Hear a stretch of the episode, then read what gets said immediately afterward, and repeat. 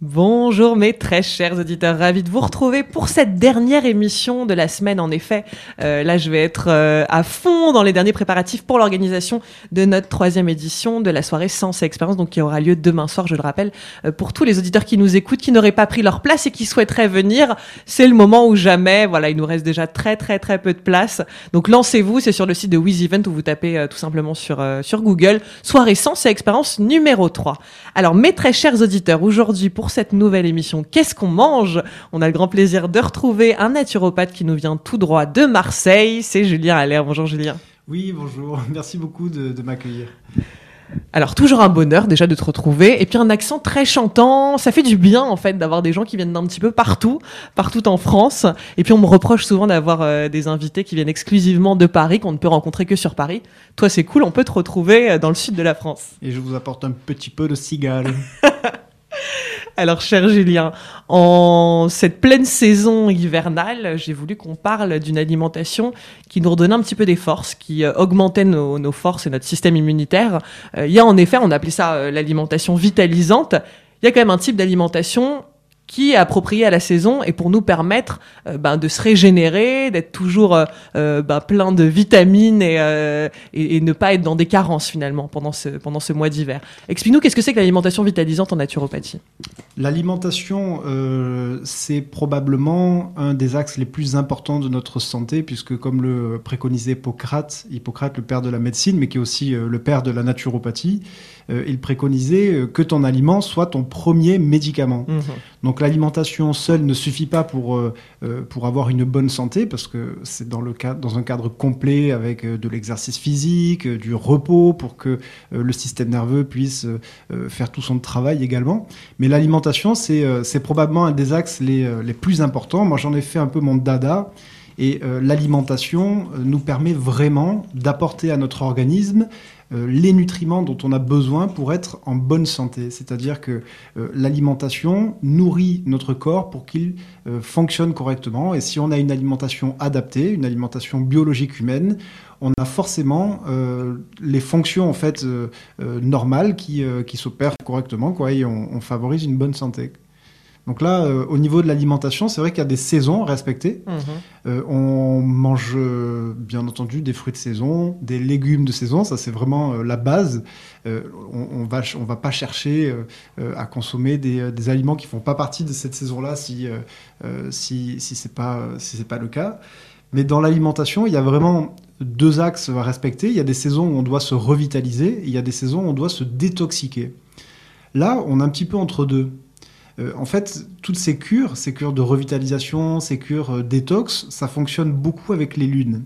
Moi, je suis assez sensible aux lunes. Je travaille pas mal avec, euh, avec cet outil-là. Enfin, on voit l'impact de la lune sur, sur la nature, sur les marées, sur les animaux, sur nos cheveux, quand on se fait couper les cheveux à la pleine lune, la nouvelle lune. Donc, en fait, notre organisme subit un peu la pression de, de la lune sur, sur notre organisme. Et en fonction des lune, on va avoir des saisons propices au nettoyage ou à la revitalisation. Vous avez probablement entendu parler euh, du changement de saison euh, au printemps euh, qui demande en faire, à faire un nettoyage de printemps. Donc là, c'est assez étrange parce qu'on est carrément en hiver. En plus, là, avec le, froid qui se fait ressentir, on, est enfin en hiver. Mhm. Mais en réalité, dans quelques semaines, il me semble peut-être quatre semaines, c'est à partir du 8 février cette année, on sera déjà au printemps. Donc en réalité, on va mettre en place une hygiène alimentaire qui, qui ira dans le sens de la détox à partir du 8 février, puisque ce sera l'énergie du printemps. Et comme repère, en fait, c'est le nouvel an chinois, puisque le calendrier euh, n'est pas basé sur un calendrier, comment dire, grégorien, mais mhm, plutôt sur mhm. un calendrier des saisons. Et à partir du 8 février cette année, ce sera une saison, ce sera la saison détox, c'est le printemps, c'est l'énergie du foie, donc on aura une alimentation adaptée pour euh, les nettoyages du foie, normalement. Bon, ça, c'est de la théorie, parce qu'après, en pratique, bien sûr, il y a notre vitalité, il y a euh, notre capital, il y a nos besoins, il y a notre niveau euh, d'intoxination ou d'intoxication qui, qui va prendre le dessus sur la saison. Si, par exemple, on, on, s'est intoxiqué avec, avec des aliments, on n'est pas obligé d'attendre la saison détox pour faire une détox, mais, mais là, c'est un cas qui est vraiment particulier. Donc, en attendant la détox, on va se revitaliser. Et la revitalisation, c'est un programme qui est euh, complet, où Mhm. il y a l'alimentation, il y a euh, le repos, il y a euh, les carences à combler, il y a à recharger notre système nerveux pour, pour que les batteries soient vraiment bien rechargées, pour que les batteries soient à fond, comme ça, dès qu'on sera dans une saison de nettoyage, on- le, le nettoyage s'opérera plus facilement. Voilà, et sans trop d'effets secondaires de, crise curative, hein, comme appelle, euh, je crois que les naturopathes appellent ça comme ça, quand on a tout d'un coup euh, ben, l'organisme qui vit un petit peu mal cette période de détox, on peut l'accompagner euh, pour le vivre au mieux. Moi j'ai une grande question, est-ce qu'on si on suit les saisons et que l'on mange les fruits et les légumes de saison, est-ce que finalement, eh ben, ce qu'on trouve au moment où on le trouve, ça nous permet d'être dans une régénération, au contraire une détoxination? Est-ce qu'au printemps, est-ce que début février arrive par exemple des légumes qui vont nous aider à la détox. Oui, complètement. Mais après, c'est vrai que les, aliments, par exemple, là, en hiver, on a, on, a le, on, a on a du chou, par exemple. Le chou, si on en consomme en ce moment, ça fait plutôt du bien à notre organisme parce que euh, la digestion en fait du chou amène de la chaleur à notre corps. Et c'est d'ailleurs pour ça euh, que, euh, que le chou, on, le trouve en prin- principalement dans, dans les saisons hivernales.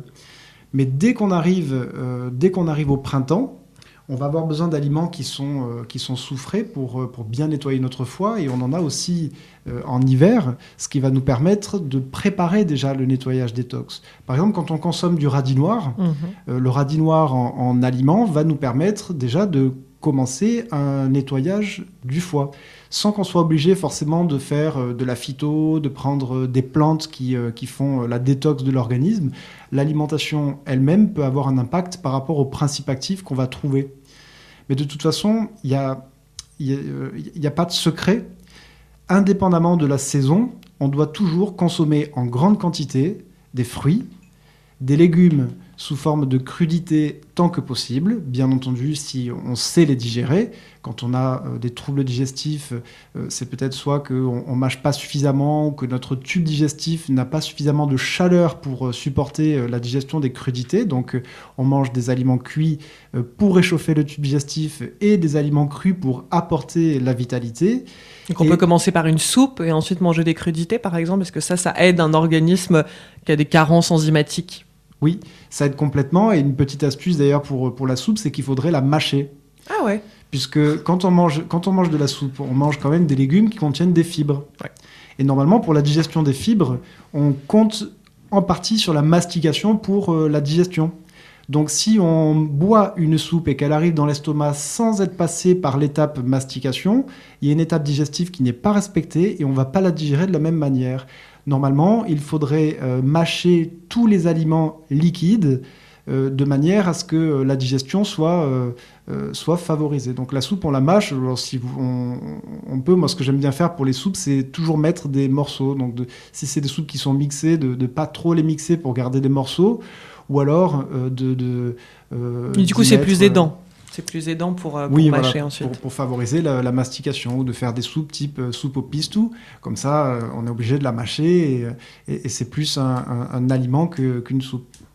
Alors par exemple les jus, les, les cures de jus, euh, ça avec l'extracteur, on n'a plus les fibres. Donc du coup les jus, si on se fait un jus tous les matins par exemple, on n'a pas besoin de le mâcher ce jus. Il peut arriver directement euh, euh, dans le système digestif comme ça, dans le tube digestif de cette manière-là. Oui, alors ça c'est la grande question, parce qu'effectivement, euh, l'extracteur de jus supprime les fibres, donc on se retrouve qu'avec le, jus euh, du, légume et du fruit qui contient toutes les vitamines et les minéraux, et comme l'estomac ne voit pas arriver de, fibres, il n'enclen- il n'enclenche pas un processus digestif et une énergie digestive qu'on économise du coup, puisque le liquide est directement évacué dans l'intestin pour qu'il puisse l'assi- assimiler euh, les nutriments.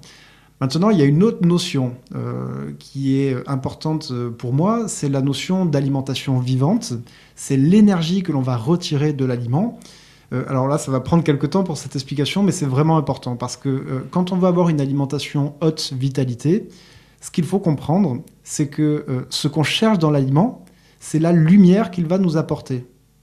Ça change radicalement notre façon de manger, de manger ou de boire parce que euh, nous sommes des êtres de lumière. En fait, on fonctionne grâce à la lumière, mais notre organisme n'est pas capable de faire de la photosynthèse. On n'est pas des plantes. Donc, on a besoin de manger des végétaux qui, eux, ont fait la photosynthèse pour pouvoir récupérer cette lumière que les végétaux ont pu fabriquer. Notre organisme est capable de digérer des vitamines, euh, des minéraux, dans, lequel, dans lesquels euh, sont euh, fixées justement toutes, euh, toutes ces lumières. Toute la lumière est fixée dans les vitamines et dans les minéraux. Bon, aussi un petit peu dans les, protéines, les lipides et les glucides. Mais c'est surtout les micronutriments qui sont vraiment importants, c'est-à-dire les vitamines et les minéraux. Mais par exemple, les céréales aussi, les céréales ont vécu une photosynthèse Oui, aussi. Si elles sont germées, on se retrouve vraiment avec, un, avec de, effectivement de la photosynthèse. Mais si on mange la céréale qui n'est pas germée... Ou transformée. Ou transformée, dans ce cas-là, on a pas de photosynthèse. Donc on n'est pas sur un aliment vivant. Par exemple, quand on mange euh, du blé germé, euh, le blé germé, il y a la photosynthèse, c'est donc euh, vivant. Donc si on mange par exemple un pain Essen qui est fait à partir des graines germées, là c'est vivant. Si on mange du pain classique ou des pâtes, c'est fait à partir d'une graine qui n'a pas été germée, donc la graine n'est pas vivante. Donc on n'a pas un aliment qui va être vivant. Il n'y aura pas de lumière dans, dans le pain classique ou dans les pâtes.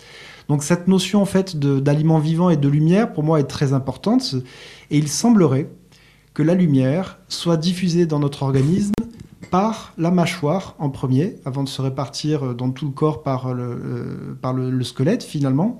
Donc ça c'est la première répartition de la lumière, ce qui veut dire que la lumière que l'on va avoir dans un jus de légumes, euh, qui, il y a de nombreuses vitamines, de nombreux minéraux dans un jus de légumes, parce que c'est un concentré. Si on veut vraiment que toute cette lumière soit répartie dans notre organisme, il faut donc mâcher les jus de légumes. Tu veux dire nous faire un bain de bouche avec les jus de légumes? Mais c'est presque ça en fait. Hein. Il faut le mâcher doucement, en prenant le temps, en, imaginant justement cette lumière qui se répartit dans tout le corps. Mais après, pour la répartition de la lumière, il semblerait aussi, alors bien entendu, ce que je dis là, c'est pas du tout euh, scientifique, euh, mais euh, je le dis quand même. donc c'est cette lumière, si elle n'est pas répartie par la mastication et donc par la mâchoire, c'est le pancréas qui va faire son travail de répartition euh, de la lumière dans l'organisme. Donc euh, le pancréas est un organe majeur euh, dans l'alimentation vivante pour justement répartir toute, toute la lumière qui n'a pas été répartie par la mastication. Donc la lumière, ça comprend les vitamines, les nutriments, les minéraux. C'est ça, c'est-à-dire qu'en fait, il y a une redistribution dans tout le corps. Voilà, autrement dit, c'est un peu comme euh, moi j'ai cette image que euh, les minéraux et les vitamines sont des transporteurs et qu'est-ce qu'ils transportent? Ils transportent la lumière. Mhm. Donc c'est comme si chaque euh, tous les minéraux et toutes les vitamines portaient un sac à dos plein de lumière. Nous, notre tube digestif, l'estomac, l'intestin, tous les organes qui fabriquent des hormones sont capables de digérer des vitamines et des minéraux et lorsqu'ils digèrent les vitamines et les minéraux, ils libère la lumière dont nous avons besoin. C'est comme ça que j'envisage, moi, l'alimentation vivante. Donc du coup, quand on voit des gens un petit peu ternes, c'est qu'ils sont dévitalisés. Parce que ça paraît assez logique quand tu nous donnes cette explication. Les gens qui s'alimentent avec des choses vivantes, souvent, on les voit assez lumineux. Hein. Je, fais un, parce que là les gens vont me dire, oh Nathalie a osé dire ça. Bon bah voilà. Non non mais je, fais des généralités. Il faut, il faut bien, on est à la radio. Mais du coup oui, des gens qui sont un peu ternes parce qu'ils mangeraient des aliments morts, mhm. euh, bah ça se remarque en fait sur le teint, ça se remarque dans l'énergie, ça se remarque à plein de niveaux. Oui, Ce manque de lumière et de, et de vitalité. Mais la lumière, euh, de toute façon, effectivement, on va l'avoir en grande partie grâce à l'alimentation. On va l'avoir aussi dès qu'on est en contact avec la nature. Euh, avec euh, les, éléments, avec euh, sur Marseille. C'est pour ça, moi, on, me dit souvent, mais sur Paris, c'est bien, sur Paris, ça bouge. Pourquoi est-ce que tu t'installes pas sur sur Paris? Mais moi, je m'installe pas sur Paris. J'adore venir. Je viens très régulièrement et je m'éclate. Hein, tu le sais, quoi, hein, quand je suis ici. Maintenant, Marseille, pour moi, c'est trop important parce que la nature est vraiment présente comme elle n'est pas présente ailleurs et les calanques, le contact avec cette nature, euh, la mer, le soleil, euh, toutes ces énergies, quand euh, par exemple on a, si, si, on a l'occasion d'aller ne serait-ce que dans un parc, euh, de s'installer euh, soit dans de l'herbe, soit près d'un arbre, de, euh, je, ne dirais pas de faire un câlin à l'arbre, mais ne serait-ce que de, s'adosser à lui, de, de toucher cette, toute cette énergie. Ce sont des échanges d'énergie en fait. On a besoin de l'énergie de la nature et la nature a besoin de notre énergie. Ce sont des échanges en fait. Donc l'alimentation, elle est importante. dans un cadre et dans une hygiène de vie globale avec un retour à la nature. Ça, c'est vraiment très important. Et pour notre alimentation, l'alimentation qui va dans, le sens du retour à la nature, c'est l'alimentation qui est la plus simple et la plus basique possible, c'est-à-dire les aliments euh, originels, euh, le fruit euh, cru, le légume cru, la graine qui, va être germée. Donc on est vraiment sur des aliments qui sont le moins transformés possible ce qui exclut bien entendu euh, toute l'alimentation industrielle euh, qui est la tendance en fait alimentaire de la majeure partie des gens aujourd'hui. Donc euh, donc dans cette idée de revitalisation, est-ce que là, tu aurais quelques conseils à nous donner justement en cette période hivernale où on manque sûrement, alors ça dépend, euh, ça dépend des personnes, de leur contact à la nature comme tu dis, parce que ça passe par ce que l'on mange, mais peut-être aussi par euh, le contexte dans lequel on vit et on se revitalise aussi. Euh, et je pense que ça c'est un principe de naturopathie à, travers les échanges que l'on a avec avec la nature. Mais qu'est-ce qu'on pourrait faire là, au-delà de peut-être être un peu plus en communion avec la nature autour de nous Qu'est-ce qu'on pourrait faire d'un point de vue alimentaire actuellement pour se revitaliser? Pour se revitaliser, il va y avoir euh, au niveau alimentaire euh, deux axes majeurs. Euh, des choses qu'il va falloir limiter, voire même supprimer si l'on peut, mais on va dire limiter, comme ça c'est moins, frustrant et des choses qu'il va falloir amener pour pouvoir combler les carences. Donc dans l'idée de limiter, ce qu'il faut limiter en priorité, c'est la consommation de viande et de produits animaux, puisque la digestion de la viande et des produits animaux demande beaucoup d'énergie. Et c'est vrai que si on économise cette énergie, c'est une énergie du coup qu'on a au profit euh, de, euh, de notre vitalité du quotidien. Donc diminuer les viandes, diminuer euh, les produits laitiers et diminuer également les amidons, tout ce qui est céréales, légumineuses, puisque les amidons sont des, aliments qui vont être très difficiles à digérer, notamment pour le foie le foie va fabriquer une sorte de déchet qu'on appelle une, qui, ressemble à une colle. Ce sont des mucoses en fait. Hein. Dès qu'on mange du pain, des pâtes, euh, du riz, euh, des euh, lentilles, notre foie fabrique cette colle. Et cette colle en fait est évacuée par les poumons. Donc ça fait une présence de, de glaire ou de crachat. C'est évacué par l'intestin. Mais dans ce cas-là, la colle tapisse les intestins et ça provoque des troubles digestifs. Et c'est évacué aussi parfois par la peau, et ça peut faire des boutons, euh, de l'acné, ou en tout cas des manifestations cutanées qui sont dues à la colle que fabrique le foie. Donc dans les aliments à limiter, il y a euh, les aliments qui contiennent de l'amidon, donc les céréales et les légumineuses. Une fois qu'on a réussi à limiter cela, ce qu'il faut favoriser, c'est euh, l'introduction d'aliments crus, Bien sûr, si on peut les digérer, donc euh, c'est en fonction de notre tempérament, en fonction euh, de la saison. Qu'est-ce qu'on peut se faire en ce moment la, betterave? Betterave, la betterave crue, c'est absolument euh, délicieux. carottes, céleri, fenouil, différentes variétés de, choux. on a vraiment la possibilité de manger des crudités. la mâche, par exemple, la mâche, c'est excellent pour la santé. On peut en mettre à tous les repas. Ça se digère assez facilement. Et d'ailleurs, dans la mâche, c'est assez surprenant, mais il y a beaucoup de gras on a des oméga 3 en fait dans la mâche. Des oméga 3 qui, euh, euh, qui sont euh, des, lipides en fait. Hein. Un peu comme de, l'épinard? Dans l'épinard, je suis pas sûr qu'il y ait des oméga 3, mais les épinards c'est excellent pour la santé. On peut les faire, on peut les faire en jus d'ailleurs. Hein, c'est délicieux les épinards. Oui, complètement. C'est vraiment très très bon. Mais l'alimentation vivante ou originelle est vraiment super. Hein. C'est festif, c'est mais ça demande en fait, ce sont des repères différents. Mhm. Quand on n'est pas habitué, à manger euh, des aliments crus. Et si on veut euh, se dire, bon, ben voilà, on va, on va tester euh, une cuisine crue, la plupart du temps, moi je le vois par exemple quand, même quand on va au restaurant, dans les périodes où je fais des cures crudivores sans aucune exception autre que des aliments crus, et si je dois aller dans un restaurant et que je demande une assiette de crudité, euh, on, m'apporte en général euh, des carottes râpées, euh, de la salade verte et de la tomate. Et on me dit, voilà, une assiette de crudité. Bon, parfois, j'ai eu des, restaurateurs qui m'avaient amené aussi des aubergines grillées, du maïs. Donc, c'est pas tout à fait des crudités. Mais bon, ça, passons, c'est pas, le, c'est pas le débat.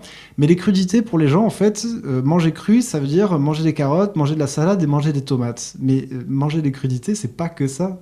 Euh, sur Paris, il y a un super restaurant, 42 euh, degrés, qui, euh, qui propose une cuisine 100% crue Et euh, quand on mange là, on n'a pas du tout l'impression. Moi, je peux te dire que j'ai emmené plusieurs personnes qui sont pas du tout branchées euh, euh, alimentation vivante, crudivorisme ou quoi que ce soit, et qui pourtant étaient vraiment séduits par par cette. Ah oui, c'est bluffant. Mais il y a un vrai travail. Enfin, j'imagine que pour mettre au point les plats qu'ils proposent à leur carte, il y a un vrai, vrai, vrai travail d'élaboration et de cuisine surtout. Et ce sont des vrais, vrais cuisiniers. Alors après, pour chacun, mais je pense que c'est possible en effet, comme tu le dis, ne serait-ce que bah, de couper une petite betterave. Enfin de mettre un peu d'avocat, un peu de roquette. On peut se faire même un plat de crudité sans aller vers une recherche culinaire euh, extrême, mais un plat de crudité qui donne beaucoup plus envie que euh, la tomate avec, euh, avec la salade verte. Tu as dit quelque chose de majeur là. Tu as parlé de l'avocat. L'avocat, c'est très certainement dans le, crudivorisme ou dans l'alimentation crue quelque chose qui va permettre de manger cru plus facilement. L'avocat, c'est une sorte de liant. Par exemple, si on fait une salade, qu'on prend euh, une mandoline japonaise euh, qui va permettre de couper très finement nos crudités. On met céleri, fenouil, betterave, carottes, on peut mettre quelques cébettes, voilà, des choses comme ça qui, euh, qui sont crues et que l'on va consommer crues. Et on prend de l'avocat qu'on transforme en guacamole. Donc un demi-avocat par personne, par exemple. On le transforme en guacamole, on en fait une sorte de sauce finalement, et on va utiliser ce guacamole comme vinaigrette. Finalement, notre salade crudivore, elle est plus si crue que ça, c'est-à-dire qu'on n'a pas l'impression de manger cru et froid. Donc ça peut être un bon outil. Il y a un autre outil que j'aime bien, moi, dans, le, dans, dans ces aliments et qu'on peut introduire euh, dans notre alimentation aujourd'hui pour donner des textures différentes à nos salades, c'est l'utilisation des, euh, des oléagineux. Tout ce qui est noix, noisettes, amandes, euh, noix du Brésil et de toutes les graines type graines de lin, mhm. les graines de courge, de sésame.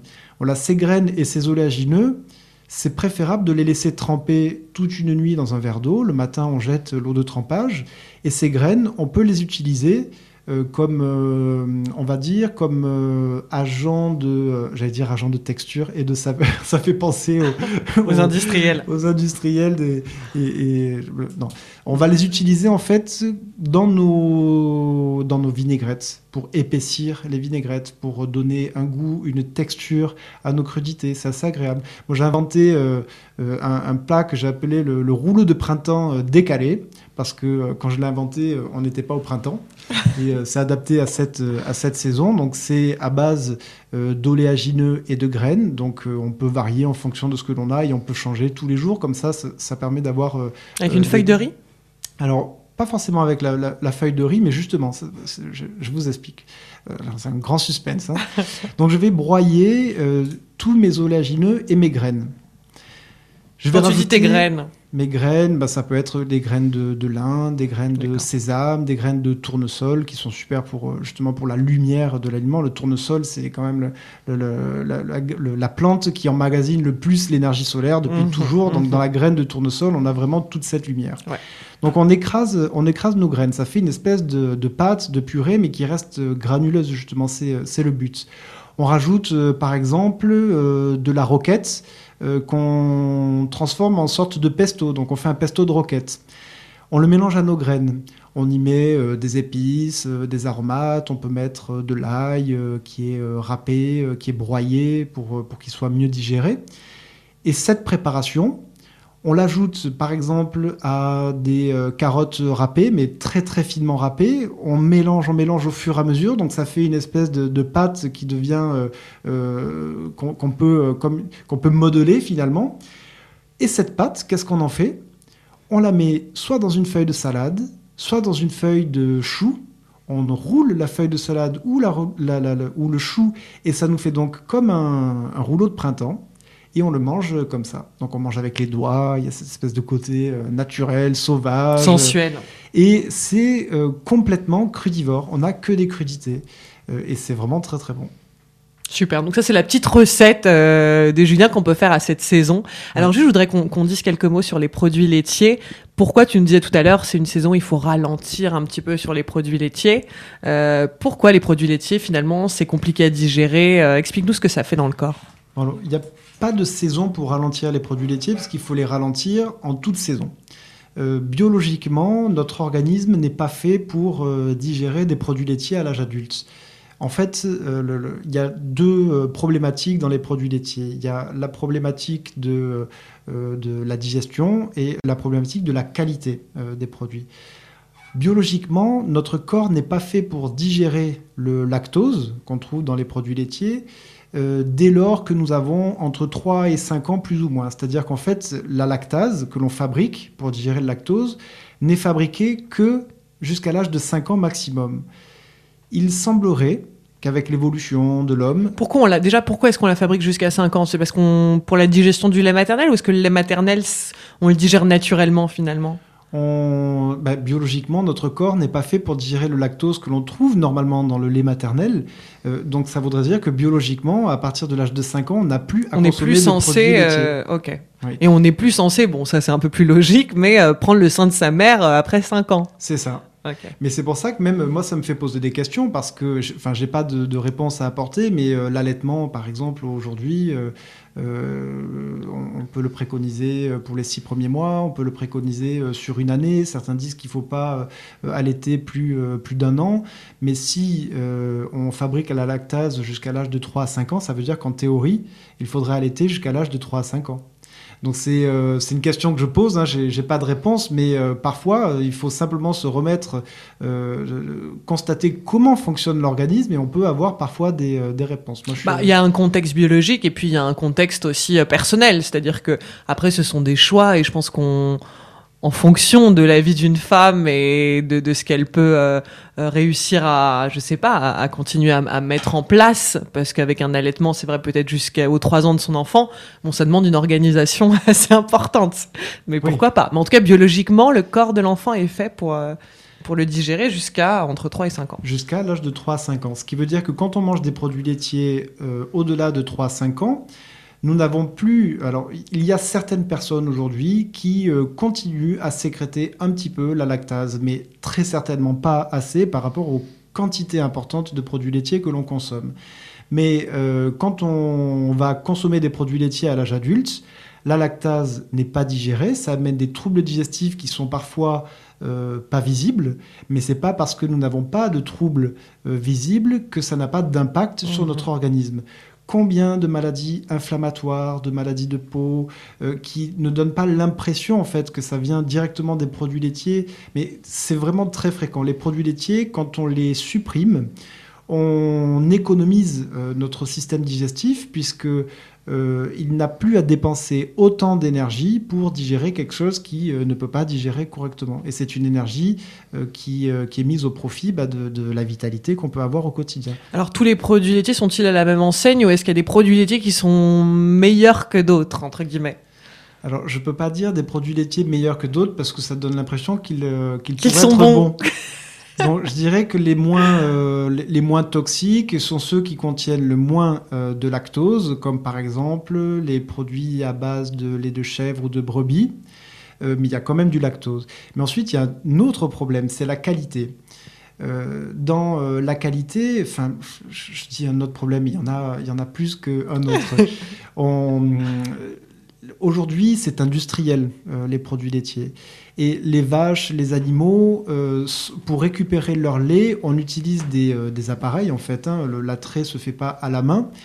Et ça fait des inflammations aux mamelles en fait des, euh, des vaches, qui, des inflammations qui font qu'il y a une présence de pus dans le produit laitier. Et les associations, en fait, de, qui, je ne sais pas quelle est l'association en ce moment, parce que ça change régulièrement, mais euh, a validé euh, l'autorisation de mise sur le, marché euh, de, ces produits-là, avec ces quantités de puits qui sont importantes. Alors, c'est pas, pas glamour, mais il faut quand même le savoir, parce qu'on on nous fait manger des choses sans nous prévenir, mais il y a beaucoup de puits dans les produits laitiers que nous consommons, pour les fromages, pour, les, pour le, lait lui-même, et c'est les autorités, en fait, valident cela.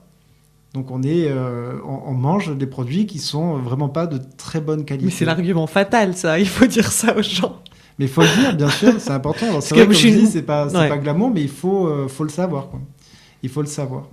Et après, bon, il y a encore d'autres problèmes. hein. Il y a des hormones de Bon, après, tu parles des vaches, mais c'est, c'est, ça peut aussi être le cas pour les chèvres. Oui. Enfin, de toute à partir du moment où il y a une échelle industrielle, on sait bien que les animaux sont pas euh, bien traités et que eh oui. bon ben voilà, ça, ça, c'est ça c'est un risque que l'on peut rencontrer si on achète des fromages euh, euh, industriels. Industriel, mais même en, en bio, enfin pour les fromages, hein, sincèrement, je, pense bien savoir de quoi je parle. J'ai moi-même un frère berger euh, qui est euh, dans les montagnes italiennes. Alors, lui, il a des chèvres et euh, lui-même m'explique. Enfin, quand je vois son petit troupeau de chèvres, euh, il est en pâturage en fait euh, du mois de mai au mois de septembre. dans la montagne où les chèvres tous les jours, deux fois par jour, elles partent, en, pâturage. Donc c'est vrai que c'est très différent des produits laitiers. Et mon frère m'expliquait que même en bio, les, euh, les produits que nous consommons, que ce soit des fromages ou le lait ou les produits à base de lait, euh, ce sont des élevages industriels et on se retrouve avec les mêmes problèmes. Alors les vaches, elles mangent peut-être bio, mais elles sont pas euh, en plein air, elles sont pas euh, dans des, euh, c'est pas sauvage en fait. Euh, La traite qui est faite de manière automatique, est-ce que c'est sur tous les troupeaux aujourd'hui? Est-ce qu'il y a encore des éleveurs qui font de la traite euh, euh, à la main?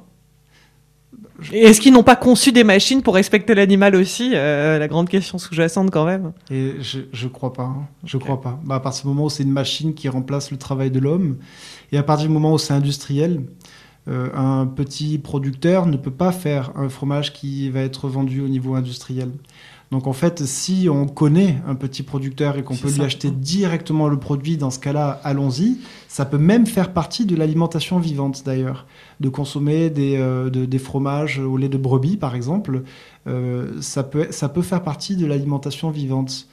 Euh, mais à partir du moment où on l'achète, même en magasin bio, on n'est pas sur un produit qui va être de, de la même qualité. Mais attention, euh, si on veut consommer du fromage, il vaut mieux l'acheter euh, dans le bio euh, que dans un réseau qui n'est euh, qui n'est pas bio. Je- J'espère que ça vous intégrez bien ce, euh, ce message-là. Et puis je pense qu'on intègre aussi le fait que la vie, euh, c'est évidemment bien s'alimenter parce que c'est se respecter, c'est se donner le meilleur, Oui. euh, c'est s'accompagner tout au long de la vie. En fait, finalement, on est notre on est notre meilleur allié, on est notre meilleur compagnon, on sera euh, auprès de nous-mêmes jusqu'à la fin de nos jours. Autant bien nous traiter. Et avec l'alimentation, c'est le cas. Mais autant aussi un peu lâcher la bride de temps à autre et se faire plaisir. Et il y a toujours une balance pour trouver une forme d'équilibre. Donc là, j'avais envie qu'on réargumente sur cette histoire des produits laitiers parce que ça revient très régulièrement et qu'il y a eu une telle campagne presque de propagande autour de ces produits-là euh, qui a bien imprimé les esprits. hein. Les gens, quand tu touches à leurs produits laitiers, c'est euh, euh, tu sens. Mais quand on touche à l'alimentation, les gens deviennent très vite assez agressifs. Euh, mais bon, sur le fromage, et moi qui suis une grande amatrice, notamment de fromage de chèvre, j'adore ça. Bon bah, j'essaye juste d'en acheter du, de meilleure qualité, mais mais pas de le, de le supprimer totalement de mon alimentation, juste de, de trouver un peu l'équilibre. Il faut trouver l'équilibre et c'est pas parce qu'un aliment n'est pas forcément bon pour notre santé qu'il faut forcément le supprimer. Ouais.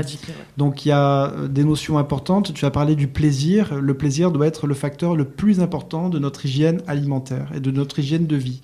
Tout ce que l'on fait, il faut le faire avec plaisir.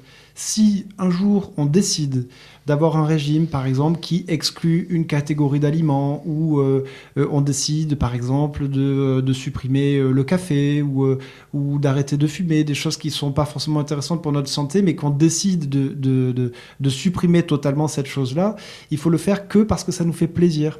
C'est le plaisir euh, d'avoir une hygiène de vie différente. C'est un plaisir, alors c'est une suppression, d'accord, mais euh, qui nous apporte un autre plaisir. Ouais. Euh, le, le plaisir de ne pas être dépendant, le plaisir. Donc il faut toujours se raccrocher au plaisir. Et lorsque l'on mange un produit laitier, euh, il faut vraiment continuer à être dans ce plaisir parce que le plaisir favorise euh, la digestion, euh, la satiété, L'assimilation. l'assimilation et le plaisir est plus important que tout parce qu'il fabrique de la lumière. Je m'explique. Si euh, l'on mange par exemple un plat qui va euh, mijoter pendant des heures, des légumes que l'on fait vraiment mijoter pendant des heures, la cuisson euh, excessive va euh, tuer forcément la lumière qui était, euh, qui était associée. On va plus avoir beaucoup de nutriments et donc plus beaucoup de lumière. Mais si vraiment on prend beaucoup de plaisir parce que c'est un partage, parce que on cuisine avec amour, Mhm. parce qu'on on va partager ce repas, qu'on va manger en conscience, qu'on va apporter toute l'énergie, eh bien, on va fabriquer euh, de l'énergie, on va fabriquer de la lumière, et cette lumière, du coup, on va pouvoir s'en nourrir. Donc, euh, en théorie, on peut euh, fabriquer de la lumière avec n'importe quel aliment que l'on va manger si vraiment on prend beaucoup de plaisir. Et aussi, on peut prendre beaucoup de plaisir avec des aliments qui ont de la lumière. Donc là, ça multiplie la lumière encore. Non, mais là, on, on explose de lumière. Là, on, Complètement. on devient lumière, on est lumière. On est lumière. Bon, j'aime bien qu'on termine là-dessus. Donc on a compris quelques conseils là en ce moment pour se revitaliser, bah, c'est de se remettre à manger un petit peu de cru, euh, de manger évidemment les fruits et les légumes de saison. J'aimerais un moment qu'on consacre une, une, émission à l'élimination aussi, -hmm. euh, qui me semble être une branche super importante euh, pour euh, se maintenir en bonne santé. Il y a finalement le fait de revitaliser le corps, mais aussi de lui permettre d'avoir de bonnes capacités d'élimination, euh, parce que quand on laisse le corps s'encrasser, eh bien c'est la porte ouverte à de nombreuses maladies. Mon cher Julien, bah, je pense que tu seras très prochainement de retour sur cette antenne oui, pour nous en parler. parler de, de, la détox et pour donner quelques lignes directrices. On parlera de monodiète, on parlera de jeûne, euh, on parlera d'aliments et de plantes qui favorisent les éliminations de manière à ce que toutes ces toxines euh, ne soient plus dans notre organisme, mais plutôt à l'extérieur. Super. Alors, mon cher Julien, on te retrouve sur ton site internet, donc c'est www.julienalair.com. Oui. Voilà, on peut te contacter, t'écrire des messages, réagir à cette émission, suivre évidemment ton actualité parce qu'elle est dense, euh, tu fais beaucoup de choses, euh, beaucoup de vidéos aussi sur internet. Il me semble que là, il y a une série vidéo avec, euh, avec ton ami Thierry Casas. Oui. Bah, il y a plein de vidéos. Je suis sur France 3 aussi euh, à Marseille, donc euh, dans une émission qui, euh, dans la matinale en fait de, de la région PACA, où j'aborde chaque semaine des thématiques santé. Bon, c'est des petites chroniques assez courtes de 4 minutes, 5 minutes en général. Pour, pour donner quelques pistes pour avoir une hygiène de vie. Super. Donc on peut te retrouver sur France 3. J'imagine qu'on le capte soit sur Internet, soit euh, lorsqu'on vit dans, la, dans Oui. cette région PACA, on peut... euh, Ou sur ma chaîne YouTube, euh, Julien Allaire. Ok, super. On vous souhaite une merveilleuse journée pleine de vitalité, pleine de lumière, pleine de bonheur. Mon cher Julien, un grand merci. À très bientôt. Merci beaucoup, Nathalie. À bientôt.